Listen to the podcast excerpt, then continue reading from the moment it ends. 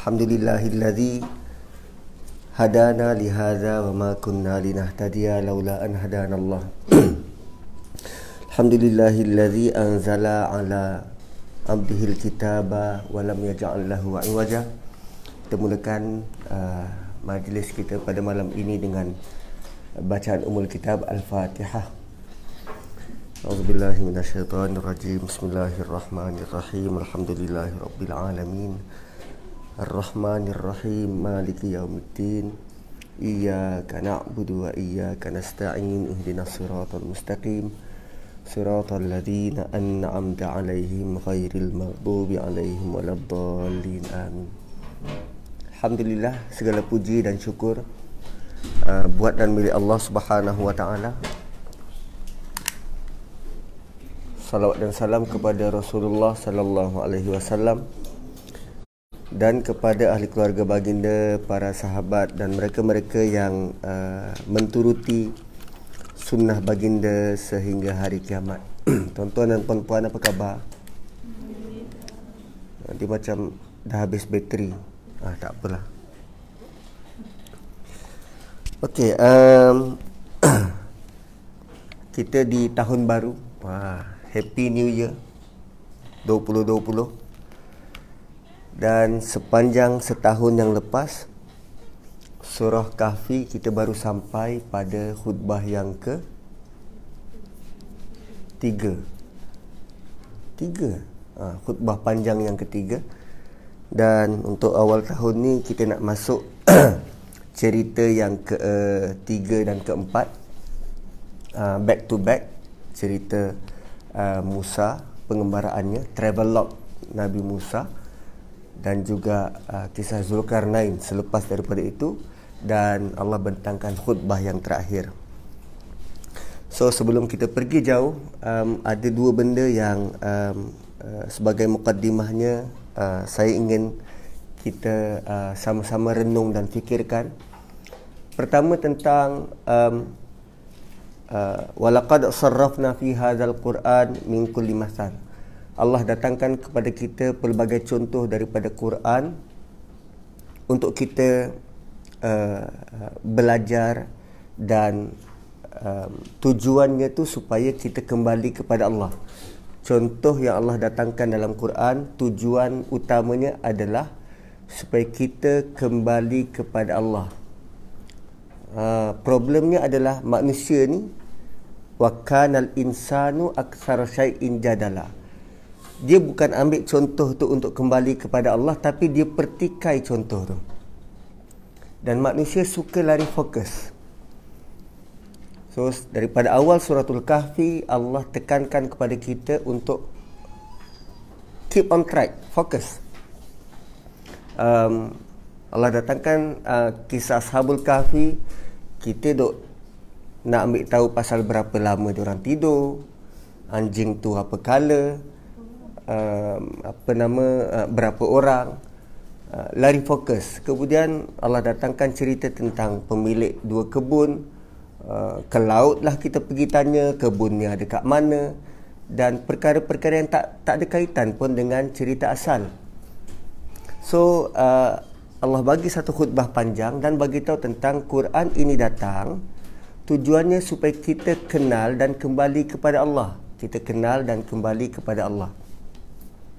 Uh, that's why agama ini dinamakan sebagai Islam. Kenapa?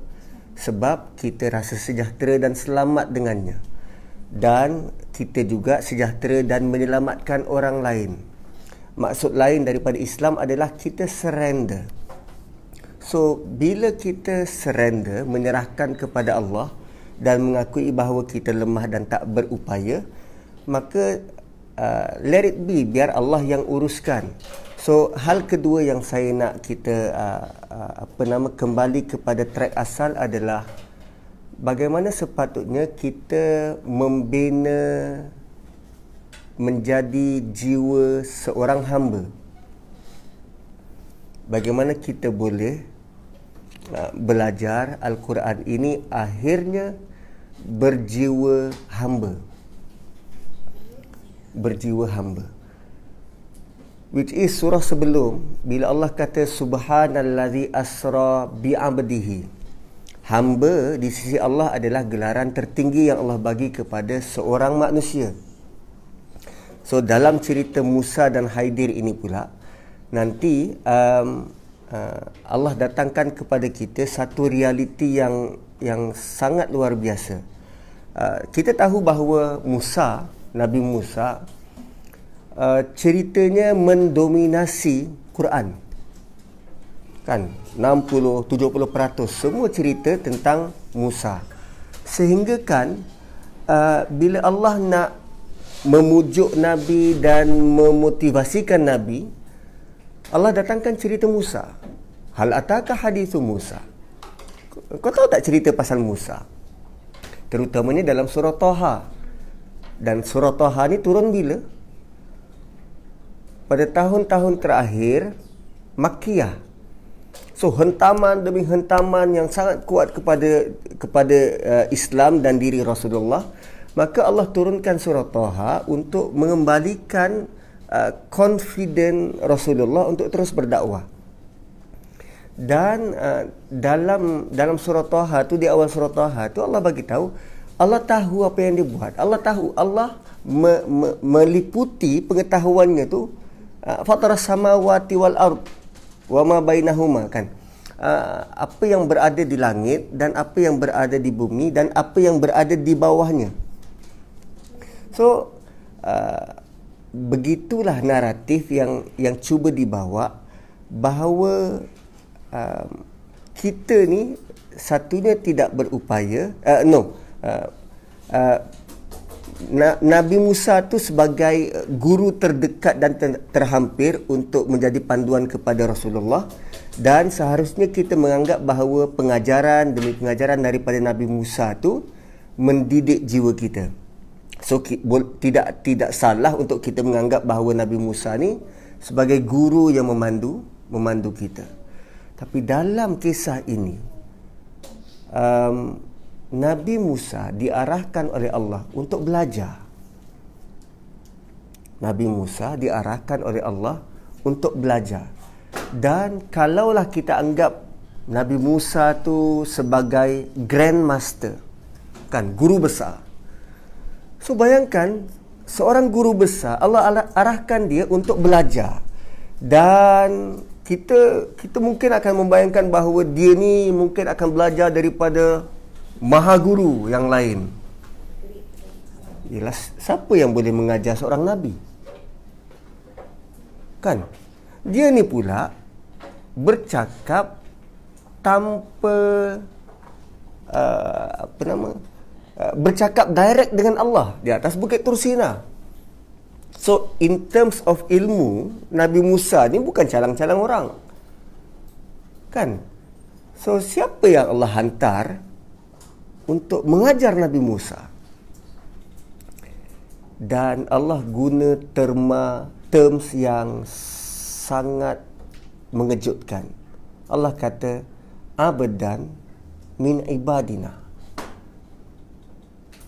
Uh, seorang hamba daripada hamba-hamba kami.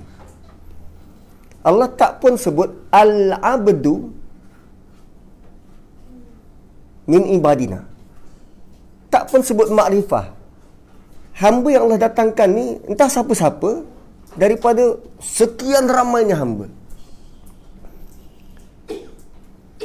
Dan uh, benda ni uh, ulama terkejut sebab Nabi Musa dia ajar oleh orang yang tak bernama pun. Tak ada nama pun. Dan ulama um, ulama-ulama tafsir dia memandang bahawa Uh, gelaran abdamin ibadina ni adalah reflect daripada ketinggian ilmu manusia akhirnya menjadikan dia berjiwa hamba. Makin tinggi ilmu kita, makin banyak kita belajar, sepatutnya kesan daripada belajar itu menjadikan kita berjiwa hamba. So kalau kita ada rasa lebih dari orang lain kerana mungkin kita memiliki PhD atau mungkin ada double master atau triple degree. Something wrong somewhere. Yang sepatutnya bila kita makin belajar, kita makin tunduk dan uh, ialah bertindak sebagai sebagai hamba. So pertama, Quran itu tujuannya untuk kembali kepada Allah dan belajar Quran akhirnya menjadikan kita sebagai seorang hamba. Dan hamba di sisi Allah adalah panggilan tertinggi. Cumanya lazimnya manusia memanggil hamba itu sebagai panggilan ter- terendah. Tapi di sisi Allah panggilan hamba adalah panggilan tertinggi dan panggilan penuh kasih sayang. Ada satu tempat yang lain selain daripada suratul Isra Allah panggil hamba dalam dalam naratif yang berbeza. Allah kata apa? Ya ibad Ya ibadiyalladzina asrafu. Wahai hamba-hambaku yang melampau. Melampau apa? Sangat banyak buat dosa. Bayangkan pendosa Allah panggil sebagai hamba Nabi Muhammad sallallahu alaihi wasallam kekasih Allah Allah juga panggil dalam dengan gelaran yang sama. Dan kalau Allah masih bagi peluang kasih dan sayangnya kepada seorang pendosa, bagaimana kita? Waalaikumsalam. So itu antara uh, mukaddimah uh, untuk kita uh, keep on track uh, bermula daripada tahun ini, tahun-tahun yang baru ni, tahun 2020 at least kita nampak sesuatu tentang Quran dan uh, bagaimana kita ber, uh, perlu berusaha untuk uh, berjiwa hamba. Uh, dan lagi satu, uh, sementara kita sebut pasal hamba ni, um, uh, bayangkan begini situasinya. Um, kita ada bos ke office dan bos kita um, Uh, tetapkan satu peraturan kepada semua staf bawah dia. Untuk setiap orang melaporkan apa sahaja gerak kerja satu hari tiga kali pada dia. Waktu pagi sebelum mula tengah hari sebelum merehat dan waktu petang sebelum pulang wajib setiap staf so kita sebagai pekerja apa kita buat kita akan report. So by hook or by crook kita akan menepati apa yang dia nak. Semua orang suka ke dengan peraturan tu? Tak semestinya. Ada orang kadang langsung tak suka tapi dalam keadaan terpaksa juga pergi. Dan katakanlah bos ni handsome. Kan macam uh, apa nama Perdana Menteri Canada. Siapa nama dia? uh, Trudeau kan handsome tinggi macho wangi so gadis-gadis dekat pejabat tu akan pasti akan beratur ambil nombor sebab eh bila lagi nak berdua-dua dengan bos untuk report kerja kan itu antara masa yang ya prime time lah berdua private time dengan bos. Cuba cuba bayangkan situasi itu dengan kita perlu bertemu Allah lima kali sehari semalam. Bagi yang kenal Allah mencintainya, tak perlu tunggu azan. Dia akan pergi tunggu sebelum azan. tu jiwa hamba tu contoh tadi dia sedar dia staff dia perlu akur kepada peraturan dan ikut peraturan bonus bila dia tahu bos dia baik dan dia akan lebih bersedia so kalaulah kita mula menyemai bahawa kita ni hamba maka kita akan act seperti seorang hamba bersedia mematuhi apa saja arahan daripada tuan bahkan kita punya Tuhan. Itu antara benefit untuk kita belajar menyemai yang kita ni hamba. So nanti dalam dalam surah ini akan akan lebih di apa nama? Uh, di diterangkan uh, bagaimana uh, uh, uh, jiwa hamba itu uh, terbit dan dan apa nama uh, berkesan. Okey. So cerita yang ketiga ini dia terbahagi kepada empat part. Empat part. Part yang pertama Musa dengan anak murid dia. Part yang kedua Musa bertemu dengan guru dia. So dekat situ ada dialog. Part ketiga bermulanya pengembaraan dan part yang keempat penjelasan terhadap pengembaraan tu. Penjelasan terhadap pengembaraan tu. Okey.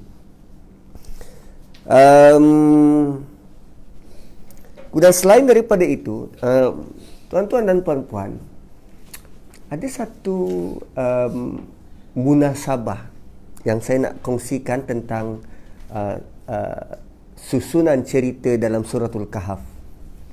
Susunan cerita dalam suratul kahaf dan kaitannya secara langsung dalam dalam kita punya uh, daily life. Uh, pertamanya, um, kita ada uh, kerisauan dan kegusaran dalam hati. Bila kita hidup ni kita terkadang uh, menghadapi kerisauan dan kegusaran. Terhadap apa? Terhadap masa depan. Kan kalau kita pelajar dengan keadaan ekonomi dan kita tengok uh, apa nama uh, sosialnya masyarakat kita risau nanti aku habis belajar ni boleh tak dapat kerja dan kerisauan kita tu berasas sebab kita nampak keadaan sekeliling. Dan juga kerisauan kita itu kadang bila membabitkan masa depan dia boleh beri kesan pada iman.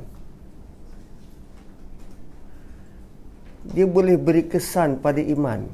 Antaranya untuk pastikan kita secure dapat kerja, kita cuba berbaik-baik dengan kawan-kawan ayah untuk dapatkan kabel-kabel yang lebih kuat. Sebab risau masa depan. Dan antara kerisauan lain, dan risau masa depan ini dipaparkan dalam kisah pertama.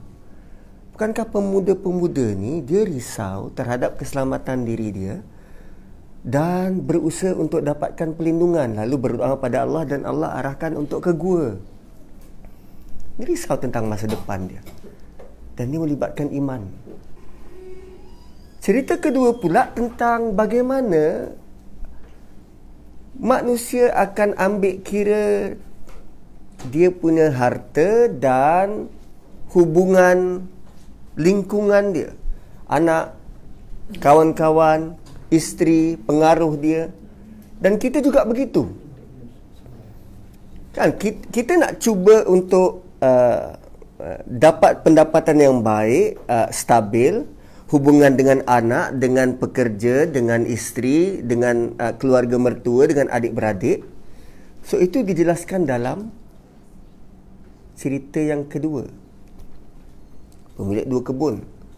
Malah dengan uh, apa nama uh, kadang manusia dengan bangganya menyatakan dia sudah sangat secure dengan apa yang dia ada which is itu sangat bahaya. Juga mengancam keimanan. Tapi dalam masa yang sama manusia turut rasa gusar terhadap dua benda ni harta dan anak. Cerita ketiga memaparkan bagaimana manusia melalui pengalaman dia akan menghadapi situasi-situasi luar jangka. Dia ada pengalaman sebelum ni, tapi bila menghadapi situasi luar jangka dan dia mula soal Tuhan. Kenapa aku yang kena? Kenapa tak seperti yang aku rancang? So based on pengalaman dan berlaku hentakan luar biasa pada pengalaman tu maka iman akan mula goyah. Dan kalau ikut cerita, cerita Musa dengan Nabi Musa dengan Nabi Haidir ni, um, uh, tiga peristiwa itu, pertama dia rosakkan kapal, kedua dia bunuh budak, itu adalah peristiwa yang uh, apa nama peristiwa daripada luar yang memberi impak kepada diri dia. Maksudnya bukan secara langsung tapi dia nampak orang lain yang terkesan. Dia cuma tanya dan soal. tapi pada peristiwa yang ketiga waktu Haidir bantu uh, bina apa nama tembok dan Musa waktu tu lapar dan dia kata kau layak ataupun kau patut minta upah bila diri dia terkesan dengan peristiwa itu maka itu melibatkan pengalaman sendiri dan kadang kita dah usaha sungguh-sungguh dekat office dan orang tidak appreciate. Apa kita rasa? Itulah yang Allah cuba bawa supaya kita tengok cerita-cerita ini. Wow ini cerita aku bukan cerita orang lain. So tadi kita risau tentang masa depan kemudian kita risaukan tentang apa nama um, harta dan anak. Kemudian uh, pengalaman-pengalaman hidup kita yang uh, perancangan kita yang tidak uh, tidak menjadi dan bagaimana kita react dengan dengan semua itu. Dan akhirnya Allah datangkan satu cerita yang cukup menarik which is lelaki yang hadir ah bukan lelaki ini lah lelaki yang hadir di hujung tu Zulkarnain dia Allah jelaskan pada kita latar belakang dia. Kemudian Allah bagi tahu dia dia dikurniakan sekian dan sekian which is harta dan anak tak ada masalah. Masa depan dia tidak tidak disebut pun tapi kita dah tahu terjamin. Kemudian hasil kerja dia kan hasil kerja dia dia buat kerja dengan sangat baik uh, tembok setinggi gunung dan akhirnya habis saja kerja dia buat apa wa idza jaa wa'du rabbik ja'alahu dakka kalau datang janji Allah dia akan hancur which is dia tidak pun rasa ini jasa aku Kan? Dalam cerita Zulkarnain dia tak sebut pun pasal masa depan. Apa nak jadi ni nanti? Tak. Diserahkan pada Allah. Harta dan anak keliling dia tapi dia gunakan dengan sebaik mungkin. Kemudian projek yang dia dia dia jalankan dia tak ambil kredit pun. Tapi apa yang dia buat? Dia menyumbang pada masyarakat. So daripada cerita-cerita ini bila kita serahkan urusan masa depan pada Allah tak perlu fikir sampai tak tidur malam. Oi besok meeting ni tak siap lagi report ni nak buat apa ni. Tak payah fikir panjang-panjang serahkan saja urusan pada Allah. Tentang hal ehwal anak ni nanti kalau anak walhal anak baru masuk kindergarten. Ni nanti anak aku besar nak jadi apa ni? dia sebut A dengan B pun dia dia, dia, dia confuse. A for apple, B for banana. Ini ini menu ke apa ni? Kan tiba-tiba C for cat. Eh, tak makan cat. Ha. So, uh, risau tentang anak berlebihan, kemudian tentang kita rancang dan tak jadi, serahkan saja urusan tu pada Allah. Apa yang perlu kita buat adalah contribute pada orang lain bantu orang lain atas kapasiti kita. Dan membantu pada orang lain ini Allah sudah sebut seawal surah Baqarah. Kan ayat ketiga. Alladzina yu'minuna bil ghaibi wa yuqimuna salata wa mimma razaqnahum yunfiqun. Apa yang kami telah rezekikan pada mereka, mereka nafkahkan. Dan ayat itu Allah tidak spesifik kata apa yang kami rezekikan dari bentuk harta lalu mereka nafkahkan tak memang razaqnahum apa yang Allah rezekikan pada kita Sangat banyak.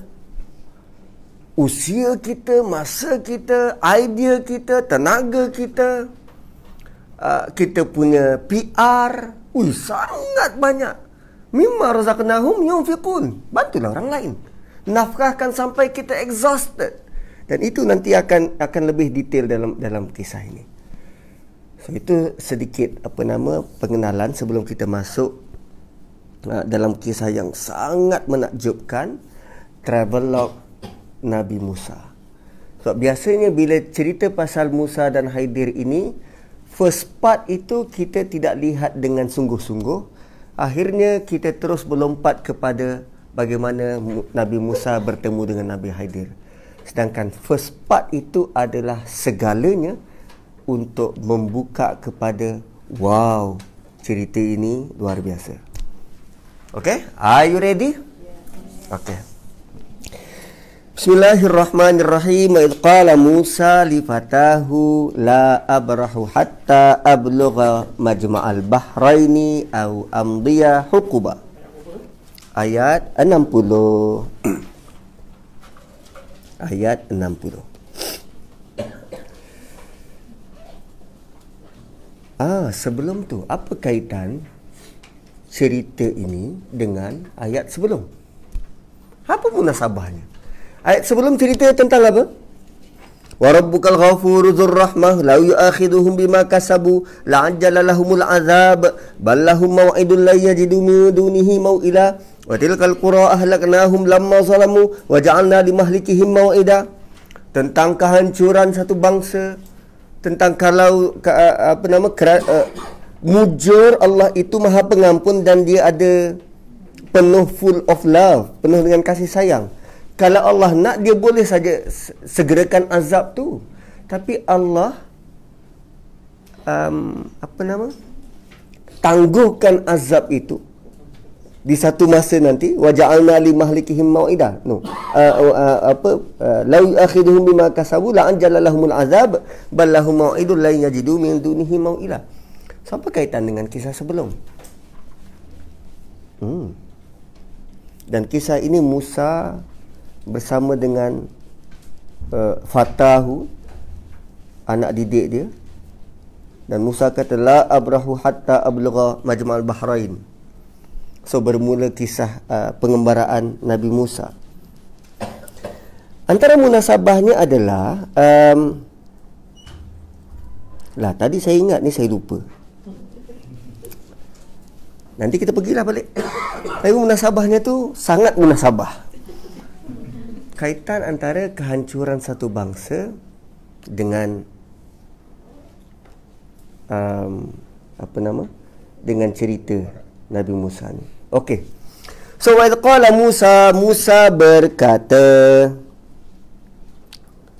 dan ingatlah ketika Musa ber, Musa berkata kepada temannya. Teman? Ha. Allah kata li fatahu. Kat mana lagi perkataan fatah kita jumpa dalam surah ni? Fitiatun kan? So di surah pertama sebut fatah, di sini pun sebut fatah. Ha, nanti kalau sempat kita tengok korelasi antara cerita pertama dan cerita ketiga. Lepas tu rupanya ada korelasi juga antara cerita kedua dan cerita keempat. Hui, gila. Ha. Moga kita panjang umur untuk dapat tahu semua. Tapi untuk kita dapat tahu maklumat-maklumat tu untuk apa? Kembali kepada track asal kita nak jadi hamba. Betapa hebatnya Allah yang cipta kita. Dan dia dia memberikan kita satu pengembaraan yang sangat luar biasa dan akhirnya kita kata apa iyyaka na'bud ya ya Allah hanya engkau. Hanya engkau kami bersedia untuk jadi hamba. Hanya kepada engkau kami bersedia untuk menjadi hamba. Hanya kepada engkau kami bersedia untuk sembah. Sebab wah sebab itulah kena kena konsisten untuk mengenal mengenal Allah. Okey. So wa qala Musa li fatahu dan Musa berkata kepada fata, pemuda yang dia bawa. Fata ni juga ada uh, ulama yang menafsirkan sebagai dia punya anak murid atau dia punya hamba. Hmm. So fata li la abrahu hatta ablugha al majma' uh, al bahraini aw amdi hukba. Aku tak akan berhenti Aku tak akan berhenti sehingga aku bertemu dua laut itu dan au ataupun selagi aku tak bertemu dengan dua laut tu au amdiyah hukuba. Aku akan terus berjalan hukuba. Hukuba dimaksudkan apa situ? Bertahun-tahun. Macam mana tahu bertahun-tahun? Tahun bukan sana bukan am. Hmm. Hukub ni kalau ikut Ibnu Abbas hukub ni dia punya maksud 80 tahun. Satu hukub uh, tuan-tuan nanti boleh uh, cross check dengan uh, surah An-Naba. Ayat labisina fiha ahqaba. Surah An-Naba Allah sebut labisina fiha ahqaba. Allah cerita tentang orang-orang yang dimasukkan ke dalam jahanam ke dalam jahanam mereka tinggal di dalamnya labisi nafiha ahqaba beberapa hukum. So satu hukum 80 tahun. Satu tahun 12 bulan. Satu bulan 30 hari. Satu hari seribu tahun dunia. Ah, berapa tahun tu? Ah, pelan-pelan kira. Satu hukum, itu satu hukum 80 tahun. Labisi nafiha ahqaba. Beberapa hukum. Ahqaba pula dalam bentuk super plural. Ah. Well. Wih, ngeri ayat tu ngeri labisina fiha aqaba. Dekat sini dia sebut hukuban. Hukuban ni seolah-olah macam selama-lamanya. Tapi sengaja Allah sebut ada ada senggang masa tu 80 tahun, 70 tahun macam tu sebab umur manusia yang pendek dan singkat. So Musa hanya boleh kata uh, dia punya uh, apa nama determination dia untuk terus berjalan selagi tak jumpa akan aku akan terus berjalan. Menariknya adalah dia berjalan dengan siapa tadi? Anak murid dia. Dan sepatutnya dia kata kita akan cari sampai dapat. Kan? Kan? Sepatutnya dia kata kita akan cari sampai dapat. Tapi ayat dia aku akan cari sampai dapat. Why? Sedangkan di jalan berdua. Ayatnya sepatutnya hmm, la abrahu hatta nablugha majma'al bahraini au numdiya namdiya hukuba. Kita akan terus berjalan, terus mencari atau kita akan terus berjalan selama-lamanya. Kenapa? Dekat sini Musa sudah pun menunjukkan ciri seorang guru yang luar biasa. Untuk menjadi guru yang baik, guru perlu tunjuk kesungguhan. Kesungguhan untuk mengajar. Ni kalau guru datang kelas, okey kelas. Hari ni ayat 60. Okey baca dulu. Nak dengar cikgu sudah tidur. Kan macam mana? Firamli tu? Hari-hari cikgu tidur. Ha. Musa sudah pun menunjukkan yang dia committed nak buat. Dia tunjukkan dulu contoh yang baik kepada anak murid supaya anak murid tu ada contoh. Anak murid daripada contoh yang Musa tunjuk, anak murid terkesan dengan perilaku. So dia tunjuk kesungguhan dia. Um, la abrahu hatta ablugha majma'al bahraini aw amdiya hukuba. Um, kemudian bila Musa kata Aku tidak akan berhenti sehingga aku bertemu dua laut itu atau aku berjalan terus bertahun-tahun. Aku tak akan berhenti, aku akan terus berjalan. Ada something missing pada ayat tu. Rasa-rasa apa? Ada tak? Ada satu yang pelik ke? Biasalah Ustaz. Nabi Musa. Tahu ini perkataannya. Ada rasa pelik tak? Ke? Siapa tak rasa pelik pendek umur? Yang peliknya tuan-tuan, kita baru sahaja dalam surah yang sama, baru sahaja melepasi ayat wala taqulanna li syai'in inni fa'ilun dzalika ghada illa Kenapa Nabi Musa tak sebut? Dan nanti bila jumpa dengan Haidir baru dikata InsyaAllah minas sabirin. Ay.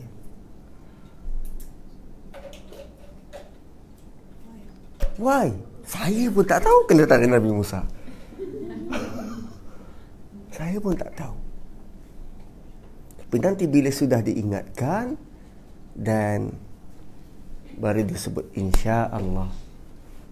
Atau mungkin kerana itu maka perjalanan tu dia tak jumpa. Selepas daripada satu peristiwa dan dia uh, uh, satu peristiwa berlaku dia terlupa dan bila teringat balik kan ada nasi dan nanti insya-Allah. So rupanya oh dalam ayat wala taqulanna li syai'in inni fa'ilun zalika gada illa ayyasha Allah ayat selepas tu Wadhkur rabbaka idha nasid. Oh, ada kaitan. Nanti akan ada insya Allah. Kemudian akan ada lupa. Dan diingatkan lagi dan lupa. Ha, cerita itu berkesinambungan dalam uh, bubble tu. Izinan daripada Allah. Kita ni memang manusia pelupa. Dan kita perlu kepada peringatan. Demi peringatan. Kadang peringatan tu dalam bentuk panjang lebar. Ada orang hanya perlu mention je. Kan? Sekarang ni orang main hashtag. Hashtag takut bini. Atau hashtag darling. Atau apa saja hashtag. Tapi ada orang yang perlu penjelasan lebih panjang. Ha, so, wadhkur rabbaka idha nasid kan. Kul insya Allah. Benda-benda macam tu dia, dia tema dalam dalam surah ni. Kemudian falamma balagha majma'a bainihima nasiya hutahuma fattakhadha sabilahu fil bahri saraba. Maka apabila mereka berdua sampai ke pertemuan dua laut lupalah mereka akan ikannya lalu ikan itu mengambil jalan menggelungsur sabilahu fil bahri saraba menggelungsur menempuh jalannya masuk ke dalam laut. Balagha balagha ada apa-apa yang kita boleh ambil dari ayat tu Apabila mereka berdua sampai ke pertemuan dua laut, lupalah mereka akan ikan. Lalu ikan itu mengelungsur menempuh jalan ke laut. Um, ada satu hadis diriwayatkan oleh Bukhari daripada Ubay bin Ka'ab tentang peristiwa ini. Waktu mereka berjalan, punya jauh dah berjalan, um, dia dah sampai dah dekat tempat tu cuma dia tak perasan dah sampai. Tapi kerana sudah sangat jauh berjalan dan dia sudah sangat keletihan. Okey? Sudah sangat keletihan. Nasiyahu tahuma. Um, diorang lupa uh, ada satu peristiwa yang berlaku sehingga dia nampak ialah orang orang dah penat dah letih. Apa jadi? Kadang dia nampak benda tu eh, real ke tak ni? Memang dah ngantuk di sorong bantal pula. Mengantuk mengantuk. Dah ngantuk dia nampak ikan tu melompat.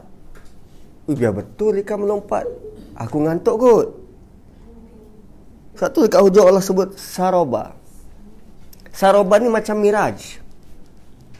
Asal perkataan dia syarab, minum. So saroba seolah-olah bayang-bayang entah betul entah tak atau memang se, uh, halusinasi ke atau kerana ngantuk. Maka dia anggap benda tu ah biarlah ngantuk. So tidur. Falamma jawaza setelah mereka jawaza jauh melepasi tempat Majma' al-Bahrain tadi. Jawaza ni sudah terlepas jauh.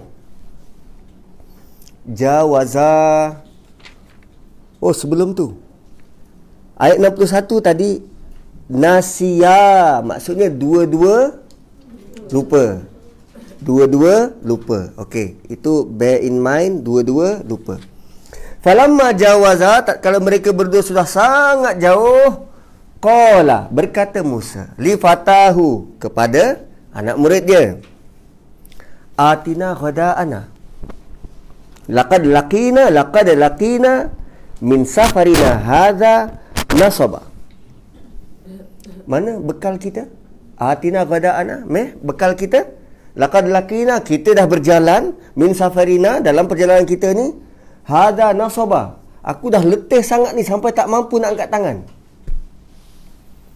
Punyalah mereka nak mencari kesungguhan Musa tadi tu nak mencari sampai keletihan nasaba ni letih sampai tak mampu nak angkat tangan. Min safarina hada nasaba. Sangat letih. Kita telah keletihan dalam perjalanan ini dan perhati ayat yang Nabi Musa guna atina bawa datang bekal kita. Rada ana bekal kita. Laqad laqina kita berdua sudah berjalan sama-sama. Min safarina kita. Hadza nasaba tadi dikata dia seorang buat. Kali ini kita. Why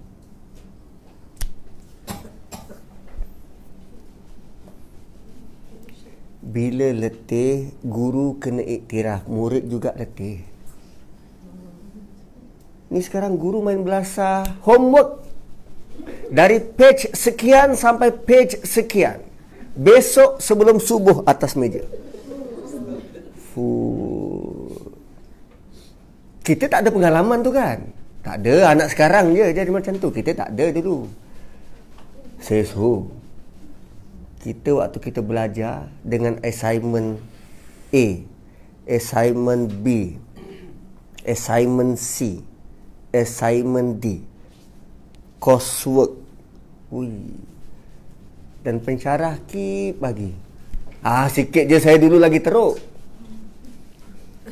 Apa yang Nabi Musa buat? Dia cuba memahami pelajar dia sebab dia menempuh jalan yang sama. Sama-sama penat, jom sama-sama kita makan.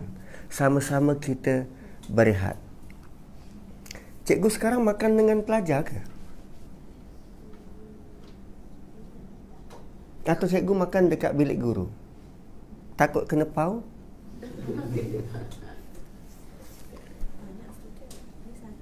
Ah, itu satu. Satu orang student. One on one. Tapi ada yang kata sebab satu student ni dia merujuk kepada high learning process. kalau low level kindergarten satu guru 20 anak murid. Kalau kita dulu satu guru 45, ada pula kelas tambahan 50. Tapi kalau master empat orang, lima orang. Kalau PhD level one on one. So ini pelajaran high level.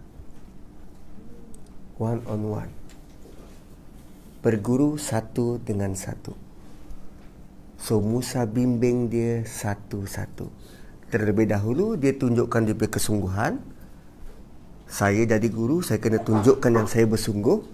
Dan dengan anak murid,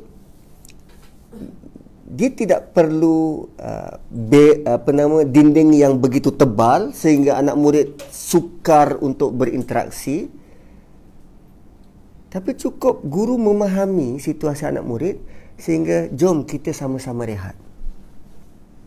Itu lain kan? Tuan Haji? Lain. So laqad laqina min safarina hadha nasaba Musa dah lapar minta makan. Hmm, tadi ayat 61 dia berjalan nasia dan di, di, lupa dan tertidur kan? Lupa dan tidur. Ada perkataan tidur ke? Ada dalam hadis ada sebut tidur.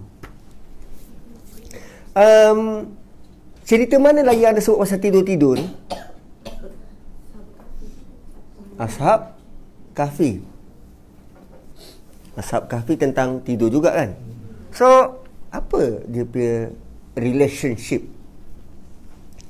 Ashabul Kahfi Mereka melarikan diri daripada sesuatu. Untuk selamatkan diri Mereka lari daripada sesuatu Dan Allah tidurkan. Musa dan Fitiah ni Mereka menuju Atau mencari sesuatu. Mereka mencari sesuatu. Tadi kisah yang satu tu mereka lari daripada sesuatu, yang ini mereka menuju sesuatu. Dan dalam diorang punya pelarian ini Allah tunjukkan satu keajaiban. Ini nanti Musa pada ayat seterusnya ayat uh, 63 wattakhadha sabilahu fil bahri ajaban. So keajaiban dalam kisah Ashabul Kahfi juga berlaku keajaiban dalam kisah ini. Oh rupanya Allah berkuasa untuk bantu hamba dia dengan keajaiban sama ada dia lari daripada sesuatu atau dia menuju mencari sesuatu terutamanya mencari ilmu. Berapa banyak keajaiban yang kita pernah lalui sepanjang kita committed cari ilmu. Banyak. Waktu belajar dulu sangat banyak Kadang menung petang-petang aku nak makan apa malam ni Kan duit dah tak ada Tak tahu nak makan apa. Cuba baca sejarah Chef Wan. Dia sampai jadi tidur tepi jalan. Akhirnya diterima untuk bekerja Part time dekat restoran. Dia tolong basuh pinggan. Siapa yang gerakkan hati toke restoran bertemu dekat tepi jalan untuk hire dia? Dan kita sebut sebagai apa? Miracle. Keajaiban. So once kita serah urusan kita pada Allah, tak kisah apa bakal berlaku, sama ada kita melarikan diri sesuatu, melarikan diri dari sesuatu atau kita menuju kepada sesuatu, Allah akan bantu dengan apa cara sekalipun. Wah,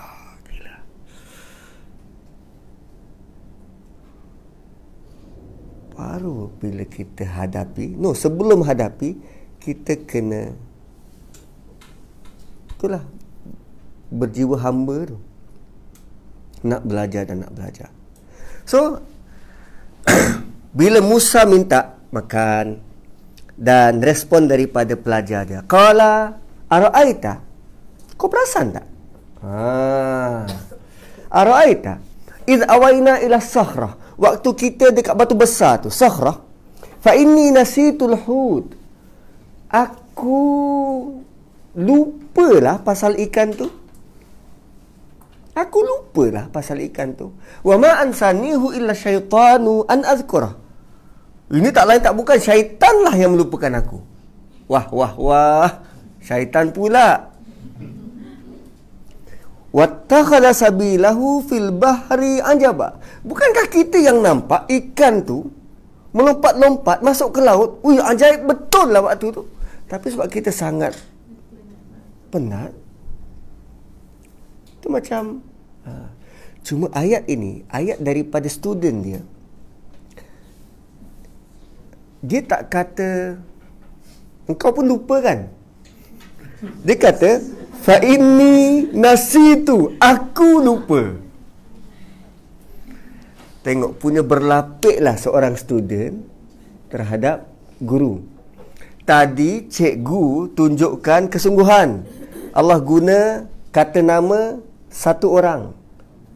Untuk hadapi uh, kesukaran belajar tu Allah guna kita. Tapi bila student bercakap kelemahan kesilapan student balikkan pada diri dia. Ai gila.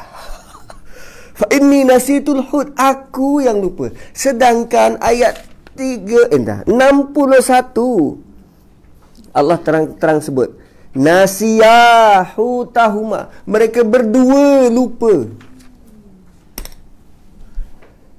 tapi student dia ambil tanggungjawab aku lupa oh by the way syaitan lupakan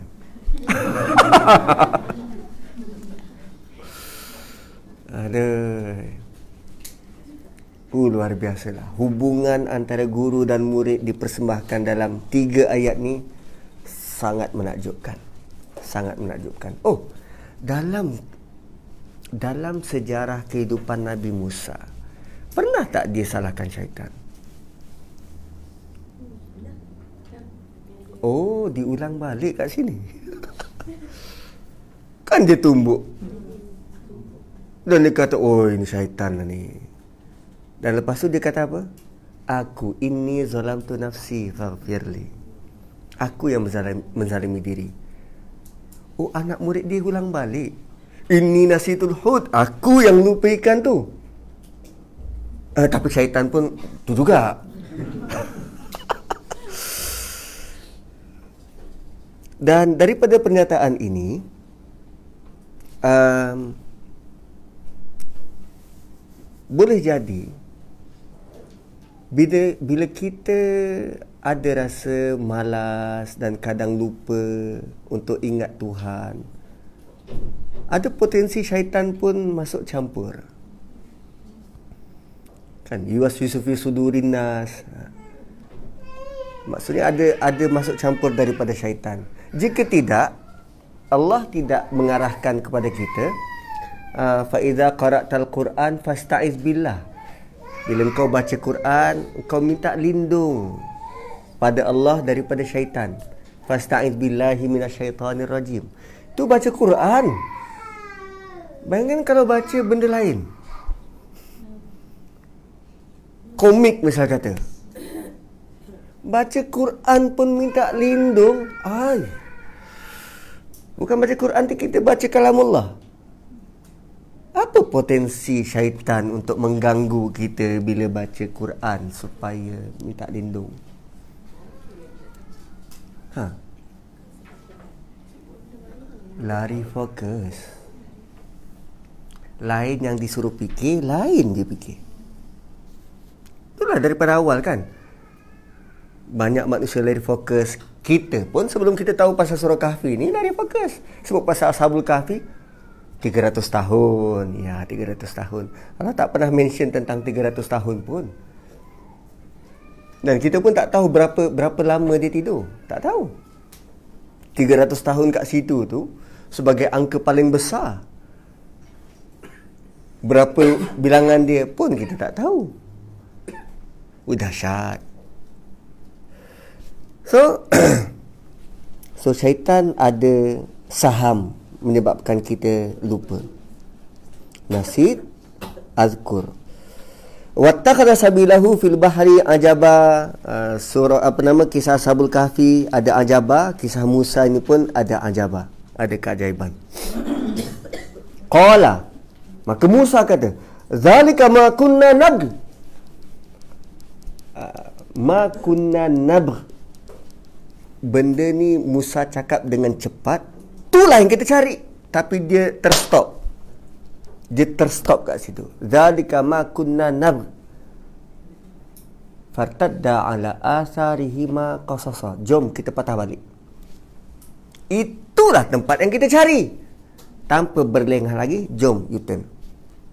Fattakhadha sabilahu fil uh, fartadda ala asarihima qasasa okey asarihima ada tak jumpa perkataan tu sebelum ni? Asarihima. Hmm. Asarihima. Cuba tengok awal surah Kahfi.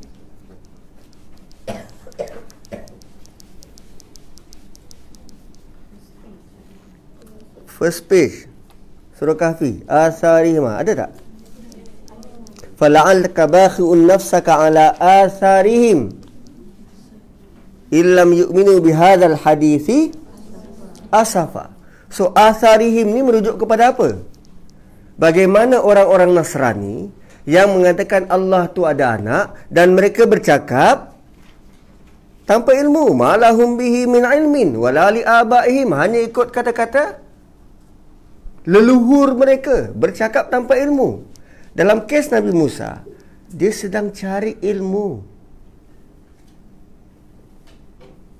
asar ni legasi ataupun asar ni bekas tapak so Musa fartadda ala asarihi ma qasasa dia patah balik ikut jejak langkah sebelum tu so kisah sebelum kisah awal Nabi sangat concern terhadap uh, takut Nasrani ni kerana sikap mereka dan memberi kesan pada akhirat mereka. Nabi punyalah rungsing takut mereka ni diazab masuk neraka. Lalu Allah tegur dah stop it. Jangan sampai merosakkan diri.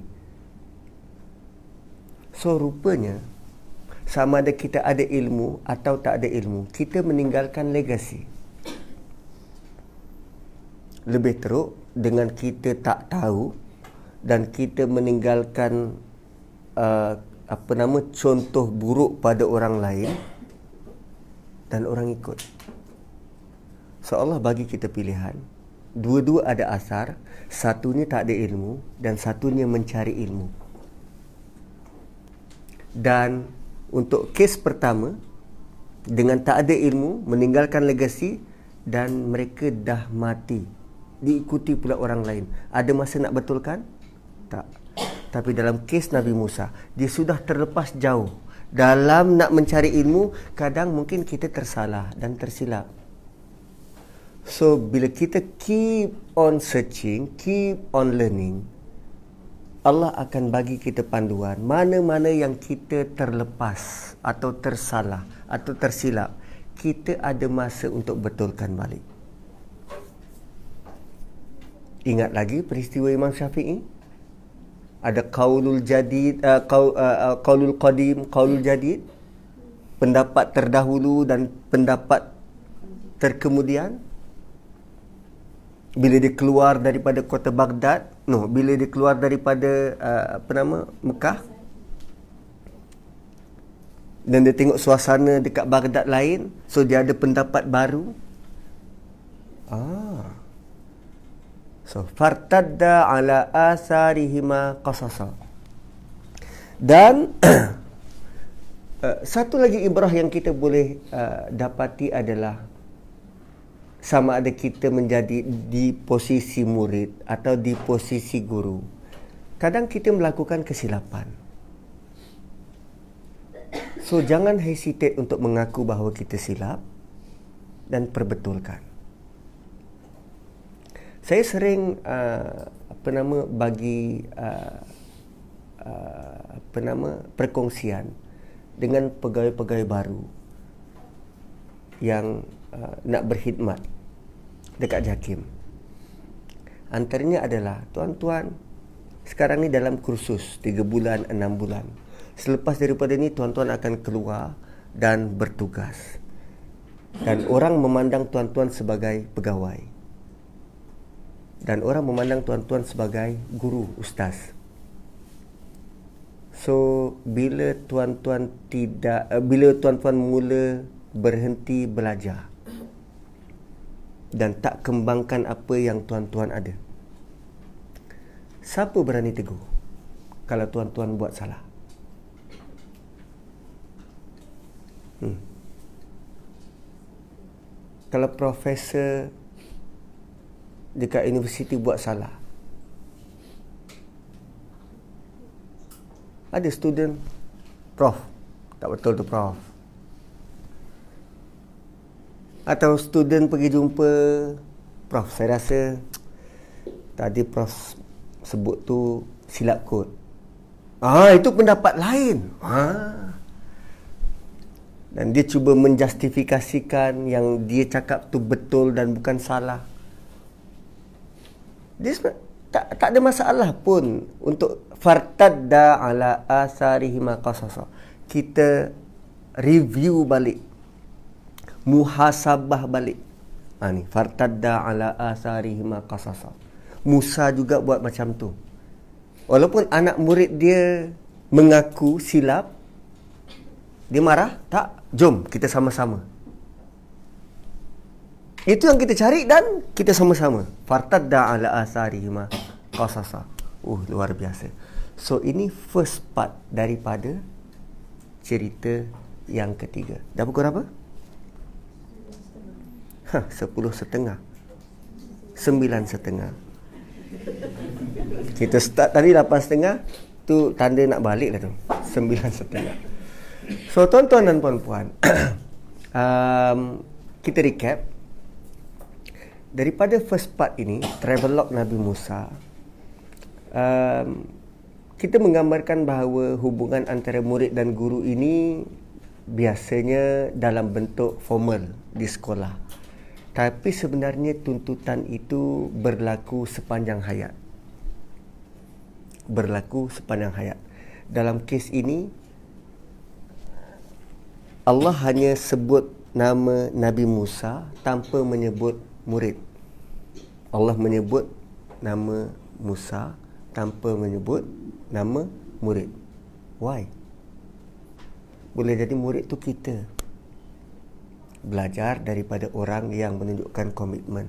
So kalau nak jar, nak cari cikgu, guru, carilah yang committed bagi komitmen. Dan um, selepas daripada itu, selepas daripada kisah yang dia dengan anak murid dia ni, lagi sekali Allah tidak sebut nama guru Musa. Cukup sekadar Allah sebut satu nama. Benda ni konsisten dalam Quran. Sebut satu nama dan nama uh, counterpart tak disebut. Kan? Uh, Yaqub nama isterinya tak disebut. Uh, bila sebut pasal Musa, nama kakak dia tak disebut, nama ibu dia pun tak sebut. Kenapa? Sebab Musa, Nabi Musa orang lain tak boleh jadi macam dia. Sebab dia Nabi. Tapi men, men, kita boleh menjadi posisi murid kepada Nabi Musa melalui tinggalan sejarah dia atau kita belajar daripada apa yang kita lihat sebagai oh ini mungkin begini tak sabar. Atau mungkin ini silap. Belajar daripada apa yang dibuat. Sama macam um, adik-beradik Nabi Yusuf tak disebut nama. Sebab mungkin kita pun perangai lebih lebih kurang macam tu. Kan? Tak boleh tengok adik senang. Waktu kecil-kecil tu kan. Dia lalu je kaki dikait jatuh. Tentu pula. Wow. Saya ada tiga orang anak, mujur semuanya perempuan which is sopan santun. Bayangkan kalau tiga lelaki dan kembar. Dan saya ada kenalan. Dia anak sulung dia perempuan. Lama tak dapat anak sekali dapat anak triplets tiga. Sepanjang daripada kecil sampailah sebelum mereka boleh benar-benar berfikir. TV kat rumah berbelas kali tukar. TV kan nipis.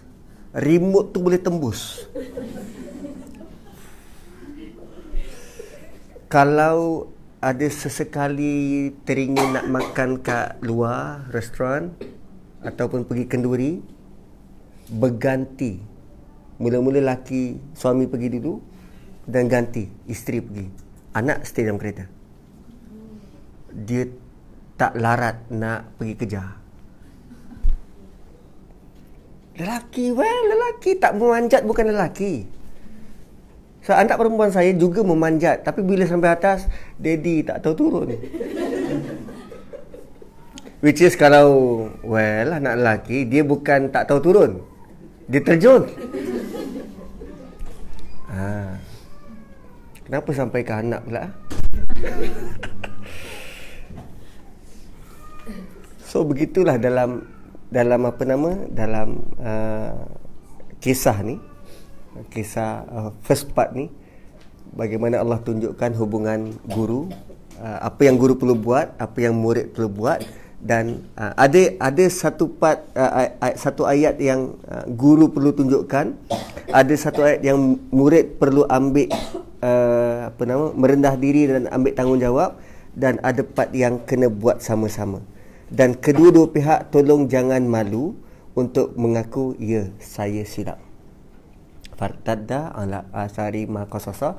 Dan moga-moga Allah bagi kekuatan pada saya terutamanya.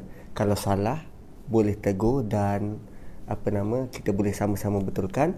Dan pada kita semua untuk um, apa nama uh, re realign balik uh, tahun baru ni kita nak jadi murid yang baik dan betulkan kembali kesilapan kita seperti mana. Fartadda ala asarihima qasasa.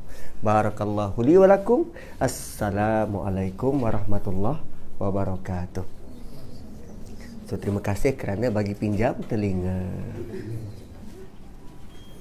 So boleh tolong off